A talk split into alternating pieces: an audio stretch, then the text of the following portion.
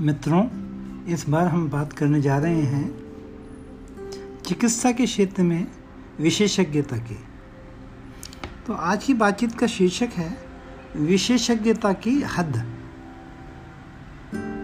वो ज़माना गया जब हमारे घर में कोई बीमार पड़ जाता था तो हम सीधे गली मोहल्ले के डॉक्टर के पास जाया करते थे। इसे हम फैमिली डॉक्टर कहते थे।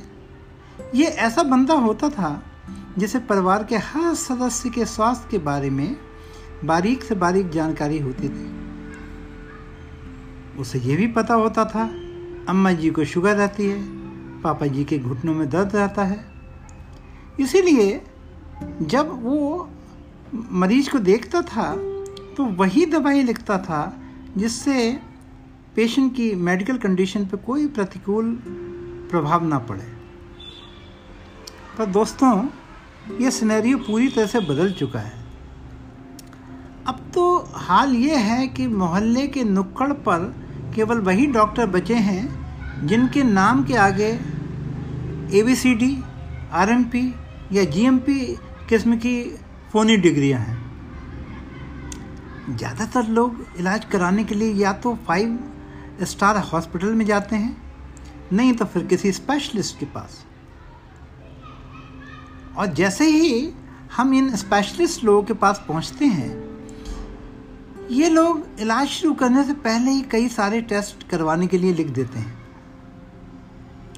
उनका सीधा तर्क रहता है, जब तक वे मुतमिन नहीं हो जाएँगे कि बीमारी सही में क्या है, तब तक दवा नहीं देंगे। होता यह है, डॉक्टर की फ़ीस मात्र एक हज़ार और टेस्टों की लागत यही कोई दस हज़ार। अब मरीज़ भी इस बात से संतुष्ट हो जाता है कि डॉक्टर बेफजूल दवाई देने के पक्ष में नहीं है। लेकिन डॉक्टर और टेस्टिंग लैब का सही सही रिश्ता क्या होता है, ये मुझे कुछ ही महीने पहले पता लगा। मेरे पैर में दर्द हो रहा था, मैं डॉक्टर के पास गया। उसने मुझे देखा और बोला कि भाई, आपके हार्ट का कलर डॉपलर टेस्ट करना पड़ेगा। उसने मुझे एक लैब की पर्ची थमा दी। ये लैब मेरे घर से काफ़ी दूर थी। इत्तेफाक से उन्हीं दिनों मेरे घर के पास एक नई लैब खुली थी। मैंने सोचा, क्यों ना वहीं टेस्ट करवा लिया जाए। लैब में पहुँचा। मेरी पर्ची पढ़कर काउंटर पर बैठी रिसेप्शनिस्ट ने मेरे से पूछा, हमारी लैब का पता किसने बताया? मैंने कहा, किसी ने नहीं बताया। मैंने आपका बोर्ड देखा था, मैं चला आया।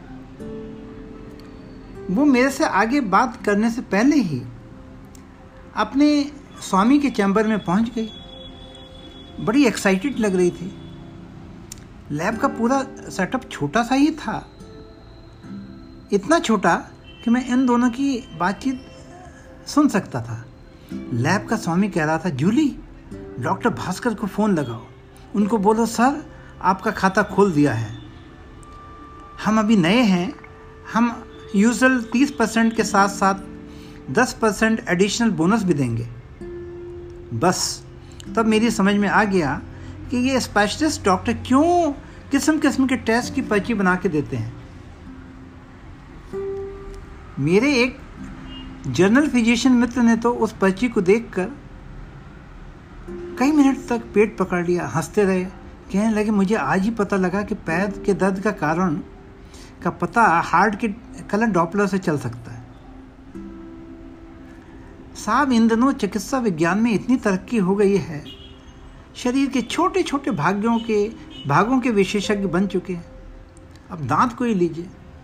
दांत में इम्प्लांट का विशेषज्ञ अलग है रूट कैनाल का अलग।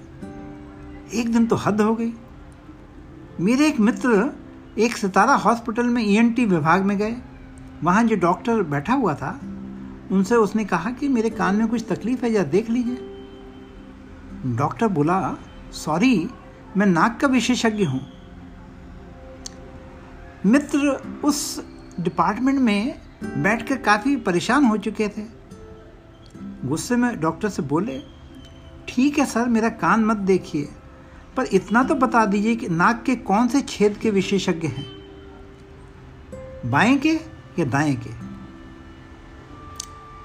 सच कहूँ तो ऐसे डॉक्टर ज़्यादा ज़रूरी हैं जो स्पेशलिस्ट के रूप में नहीं, एक खास हिस्से को नहीं, बल्कि आपके पूरे शरीर को समझकर आपका निदान कर सकें।